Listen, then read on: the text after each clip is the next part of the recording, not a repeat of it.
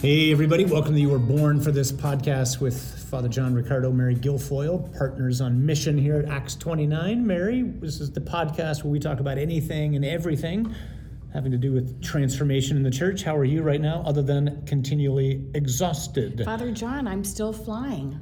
It's a great exhaustion, isn't it? It is. We call it a holy exhaustion. Yeah, we left uh, Columbus and then headed immediately into a retreat with the uh, presbyterate from the brothers in the Diocese of Toledo, our good uh, brother and uh, older brother, great friend, uh, Bishop Daniel Thomas, and just a, a great time, it was just it? a beautiful time. Thanks be to God. and we have another special guest returning with us today. So, We what's our topic episode? So our topic today is mission starts now. Ooh, mission starts now. Not Oh. like not like two months from now. Not like not like sometime later. Now, it Now. starts now. That's okay. right. Well, then we should probably pray since mission has already begun since Let's we go. began this. In the name of the Father, the Son, the Holy Spirit. Heavenly Father, we do thank you again for the grace of being alive right now in this time with all that's happening in the world, in our country, in the church, for the countless opportunities that we have each and every day to bear witness, authentic, joyful, compelling witness to the difference that your son Jesus makes. We just pray that our conversation right now would be uplifting and edifying and inspiring for all our brothers and sisters who are listening in, and that you would uh, just send your Holy Spirit to be present to us. All this we ask in Jesus' name. Amen. Amen. In the name of the Father, Son, Holy Spirit. Hey, I, maybe uh, before you introduce our special guest who's coming back, just put a, a plug in once again. So, our good brothers, uh, Rick Pop, Nick Jorgensen, who are on our team here at Acts 29, their podcast is about to finally launch, isn't it? It's going to be unleashed on July 5th. That's right. We're so excited. So July 5th, it's called The Mission Guys. It's going to be exceptional. We had a chance to listen to the very first episode. It's going to be really pushing into just trying to share. It's kind of like training the trainers, isn't it? Absolutely. Raising up leaders. So Rick and Nick are just two of the finest guys I know. They are dripping with gifts. And uh, this is going to be so helpful in a particular way, right? For for bishops, for their leadership teams, for pastors, for their leadership teams, but quite frankly, for like anybody who's leading anything, mom, dad, teacher, coach. I mean, there's so many lessons that are applicable. So July 5th, the mission guys, uh, look for it on uh, all your favorite podcast channels, right? Absolutely. Absolutely. So today, Father John, you and I are blessed to have Jim Musgrave with us. You guys might remember our very first conversation, I think it was just a little over a month ago when we were out at Mount Angel Abbey. And uh, we would just love to hear from you uh, what this last month has been like for you. It seems like you've been with us a lifetime, it's been glorious. Would love to hear um, what the Lord is doing. Yeah, so you, you're seminary for Detroit. Yep. Seminary for Archdiocese of Detroit, yeah, and uh, thank you, Father John and Mary. It is uh, a pleasure to be with you, um, and I think kind of what Mary just to speak into what you just said about uh, it's it's feels like it's been longer than just a month. That's because a testament sorry. of way you guys. When are you going back? I know. No, we want to keep you. it's the way you guys operate. Like this is more than a team. This is a family, and I just feel like you've welcomed me with open and loving arms. And it's been, gosh, I I don't I don't I have pages and pages and pages of notes, um, and and it's just been such awesome to see you guys on mission. And um, thank you for making me feel so much a part of your family because that does, that's what Acts is. It's a, it's a family, and Yeah. yeah. Praise God. It's been a joy to have you with us. In fact, this is kind of an unabashed plug to bishops. Uh, if, if by chance any of our older brothers are listening, um, you want to consider sending us a seminarian intern, uh, send him to us. Because Jim's notes, when he comes back from his summer vacation, are going to be really good in comparison with your classmates. I mean, you've logged a fair amount of miles and seen some pretty extraordinary things, haven't you? Yeah, and, and really, you know, to, to share our sentiments with Mary about being exhausted, yeah, this is tiring work, but it's also energizing, right? And I feel so just on fire and hopeful and, and mobilized for mission. And we're going to talk a little bit more about that as we get going. But this is just awesome work. So if there are any seminarians who, you know, who, who are who have this apostolic mindset and who who want to who want to be agents of restoration, uh, this is this is the place for you to come. So yeah, just to put another plug in for yeah. You know, even as you're saying that, when I was uh, when I was in the seminary, one of the things that I used to think about all the time when I would pray with the Gospels, I would picture. This is one of the reasons I love the Chosen so much because it's they've done what I've always imagined they did, like they did on the show. What I've imagined they did, which is, you know, you can just imagine the disciples are out during the day, they're doing all these things. they're with the Lord and they're watching him minister to people, raise the dead, you know, like walk on water, quiet a storm, you know, feed 5,000 people with a couple of loaves of bread. And then I imagine at night, like the Lord goes to bed and the 12 are sitting around a fire and they're going, can you believe this? Like, what the heck is going on here? So, what, what would be, you know, if, if you were to try to share with people, and I just want to say this really quick, you know, you're in the seminary, please God, you're going to get ordained if that's the Lord's plan for you. We would love it. Um, but what, what you're about to talk about is, is relevant for everybody. Uh, because the things I think that you want to share are applicable, you know, certainly in a, in a particular way to uh, seminaries and to priesthood, but I'm thinking of immediate applications for men, um, for the relationship between men and women, for teams. And so uh, just want to put a word in for that. But what would you share have been something like the, the three biggest takeaways from just the time we've been able to spend together? Sure, Father John. I think uh, number one, as, as I'm thinking and reflecting on these past two Presbyterian retreats we've been on, um, I think there is an awareness and a recognition among the guys, among the priests, of the need really just to know each other and to enter into some authentic friendship. Um, that seems to be a common wound that's coming up that the guys just don't know each other. Mm. Um, and what they crave, and Father, exactly to what you said, what we all crave, regardless if you're lay or ordained, is authentic friendship and human connection. And we need that. Like, that's how that's how God designed us. He did not design us to do life alone. He did not design us to do ministry alone. Like we need each other, and priests need each other, and seminarians need each other as they go through formation. Yeah, it, it, I'm, thinking of a comment that one of the guys made on one of the retreats recently, where he just said he did a lot of uh, youth ministry, young adult ministry, and he says, "You know, I love working with uh, younger people because they go deep really fast." And then he just made the observation and he acknowledged, like, I know this is true for me too. But he says, we don't do that as priests. We, we tend to stay at a superficial level.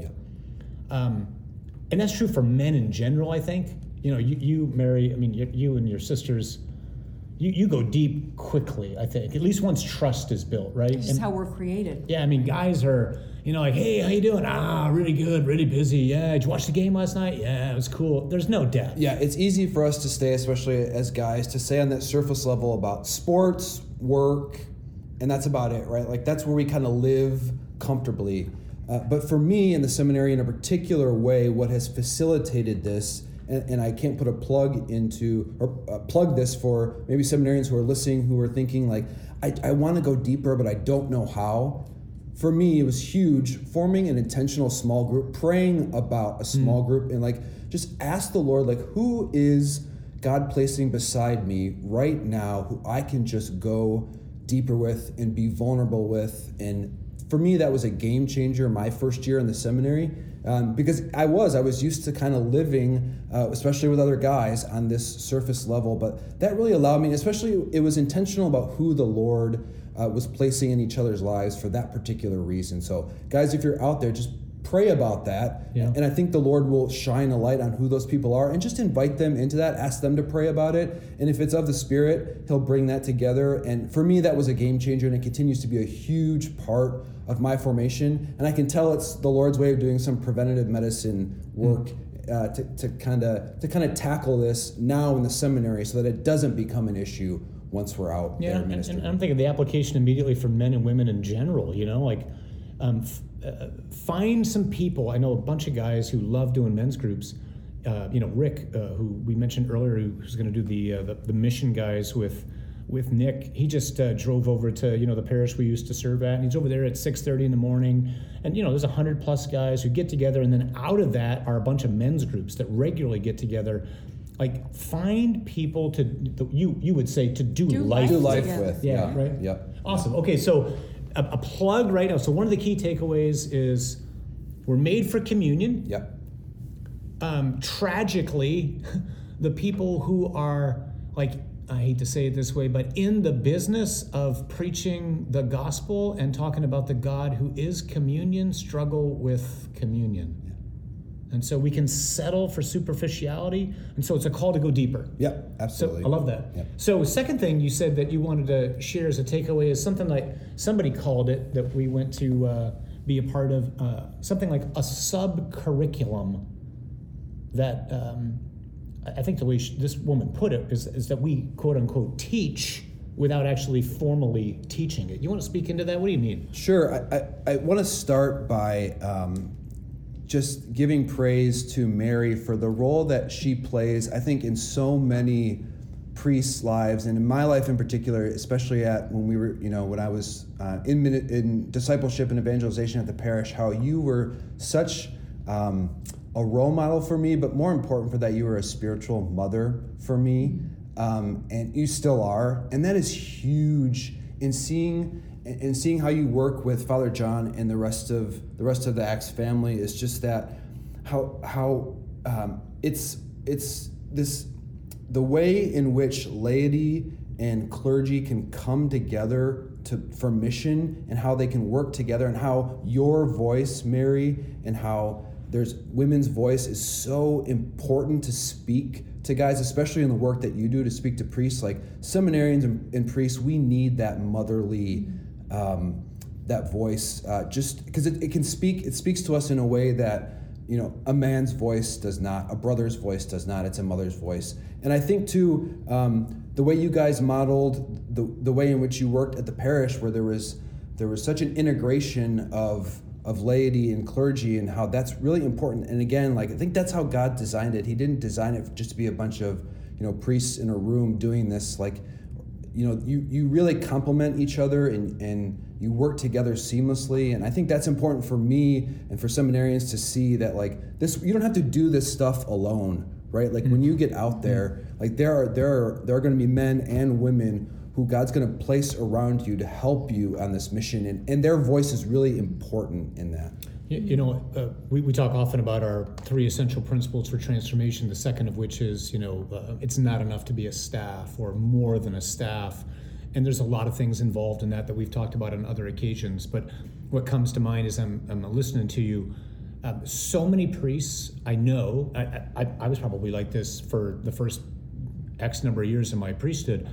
They thought of the people they served with as their staff as opposed to like my brothers and sisters that I'm on mission with, my family. I mean, of course, the pastor's got to, like, he's the one who's ultimately responsible for things, but that doesn't mean he has to know everything. That doesn't mean he has to uh, maintain an aloofness from the people that he works with. He only needs to do that if he doesn't trust them. But if he trusts them, if they're doing life together, if these are the people who are responsible for prayerfully discerning God's vision and plan for the parish or for the diocese or whatever it might be, well, then, you know, like, do you think Jesus was aloof from the 12? right You know, like, who, who's got more authority than the eternal Son of God? And, you know, Jesus is saying, hey, would you guys keep watch with me? You know, like, so if that's true for him, then it's certainly true for us, right? I always say, like, Moses needed 70 wise people. That was Moses. How many people do I need? Like, probably like 700, right? And so we are very deliberate about uh, when we go anywhere, everybody's talking, everybody's doing something. You do a whole day presentation, I do a first day, and then the rest of the time, it's the team. You know, Rick's facilitating things, Rick's, uh, Nick's facilitating things, Albert's doing things, Charlotte might be doing stuff. You've done stuff with us, Jim, and so. The, the church has to get out of the, the mindset that father does everything and then he's just got some support people. Right. Can I just uh, speak into this too? Because I remember being um, in, in the parish, and there was a pivotal moment. I think we all knew it because we came together as a team and we prayed regularly together. Yeah. And it wasn't just, you know, we talk about, you know, the need to have a new mind, a mindset shift, but when you move from becoming just a team, you know, a staff to a team and then ultimately to a family, it's a heart shift. Yeah. And all of a sudden, there was this recognition. We actually gave voice to this one time in prayer as we were coming together to pray. You're no longer, you know, John, you know, Chaplicki, you know, the principal at the school. You're my brother. You're no longer Sandy, who's the DRE or whoever it is. You're my brother and my sister. And something changes then, and it solidifies the mission. And we know we have each other's back, right? Yeah. And, and and we couldn't do what we do on mission without y'all And, and, and, and I do think there is a role for the feminine genius, whether it's Charlotte, whether it's me, whoever that might be, because we have our own unique way of speaking what it is God wants to speak. And we may touch someone that y'all might not, and you're certainly going to touch folks that I'm not going to, right?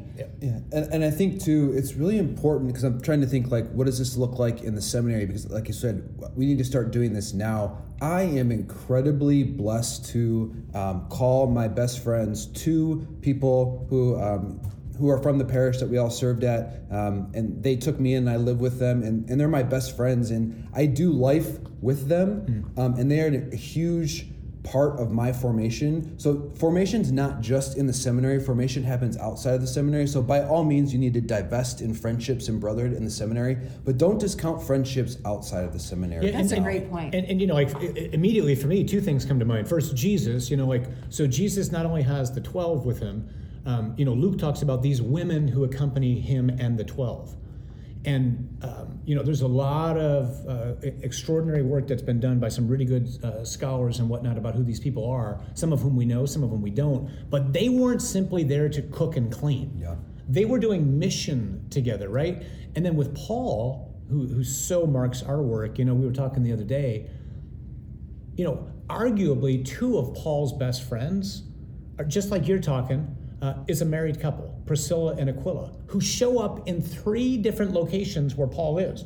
Right, like he's doing life with them. Th- th- There's no, there's no room for solitary, um, isolated ministry. Like that's not human. It won't bear and, and we're seeing what it's doing to guys, right? So we could go all day long on this. I know. Third thing, and I know this is this is something like a plea from you. You've been struck a couple of times, I think, in these last few pres- presbyteral uh, retreats by something that I don't think you'd seen before. Yeah, so we were at sort of the the, the banquet dinners uh, in Kansas City and Toledo, and I looked around. I saw all these young guys kind of scattered throughout the room, sitting at table, and I'm like, these guys look like seminarians. And sure enough, they were seminarians, and that was like.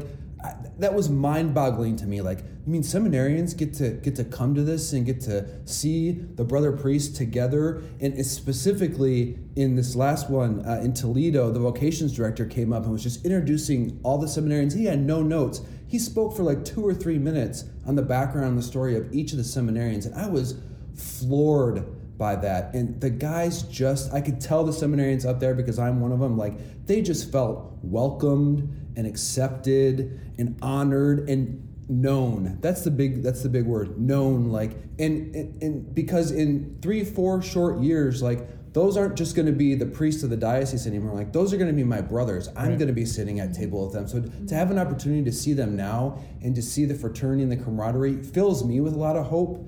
Uh, and it, I know it filled them with a lot of hope. And to be able to just get to hang out with with the priests uh, in an informal setting, not at the parish, I think was just such an awesome opportunity. It it was so great. I Just loved to it. be more explicit, like the guys weren't there waiting tables. No, like they, they were, were- sitting at the tables Table. with the priests, They were right? one among. Yep. And uh, just like you mentioned, uh, when the vocation director for the Diocese of Toledo stood up and he introduced every guy, I mean, it wasn't simply like, here's Jim Musgrave, uh, here's Bob Schultz, you know, here's whoever. He knew where they went to high school, where they grew up, where they went to college, what they did for ministry, all the things they've been doing over the last year or two. It was unbelievable. I'd never seen anything like that. Yeah. It's a beautiful it, it, witness. It was extraordinary, right? Yep. I- As you know, like I would translate that as a priest as, "Hey, welcome my." My, my brothers in the Lord Yeah. already, Yep. but my potential partners in mission as priests now. Now. Like now. Right. Not later, now. Now. Right? That's the operative word for this episode. Now. Now. All right.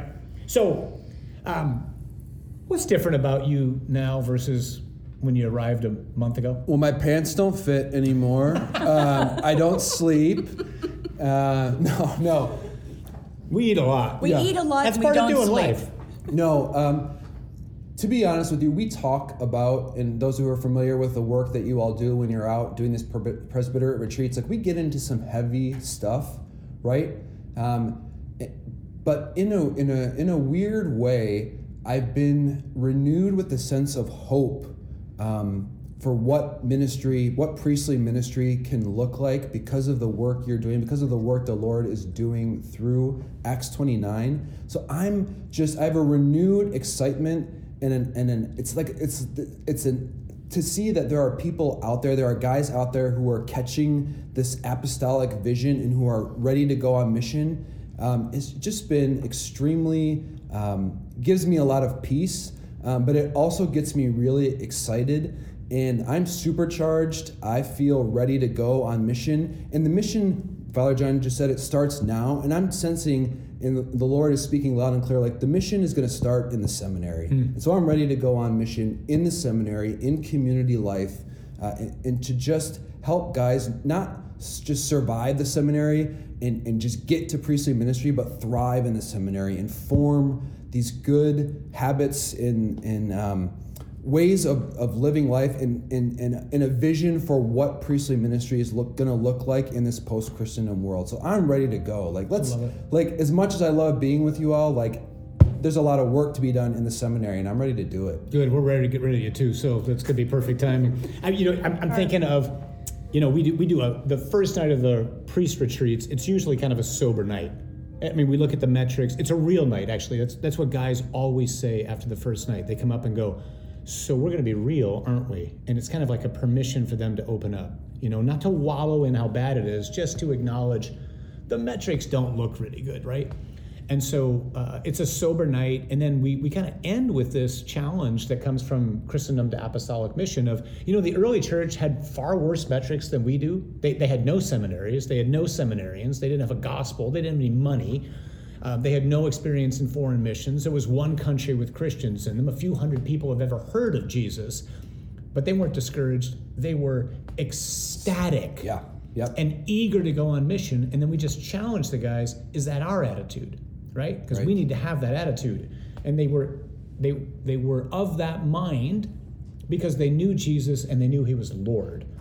And then we finish the first day before you do uh, the deep work of healing, Mary, and we just soak in the gospel. And then Rick always facilitates this thinking feeling like, you know, like, what's going on in your brain? What's going on in your heart? And one of the guys stood up and he goes, let's kick butt. You know, because yeah. That's the response to Jesus as Lord. Like, Absolutely. And, and mindful that, you know, the, the kicking that we're doing is the enemy, and the enemy is hell, not another human being. And I, I think that's what I'm seeing in you. It's like, yeah, it, it might actually get really bad, bad. But so what? Yeah. Like so what? Jesus is Lord, yeah. and there's a lot of rebels to win. Right. And his his heart is is not just uh, poetically being given to us; it's actually being given to us in the extraordinary gift that is the Eucharist. So I am ecstatic uh, to have you with us. All right, so mission starts when? Now. Mayor? Now. That's right. So not when I'm ordained, not when I get married, not when I finally get a job, not when I get out of school. Mission starts right now, wherever we are. That's why God's created us for this moment. That's why God's given you the gifts and the talents that you have. And He wants to exploit you in the best sense of that word. So, because all of that is true, do not be afraid. God is with you and you were born for this.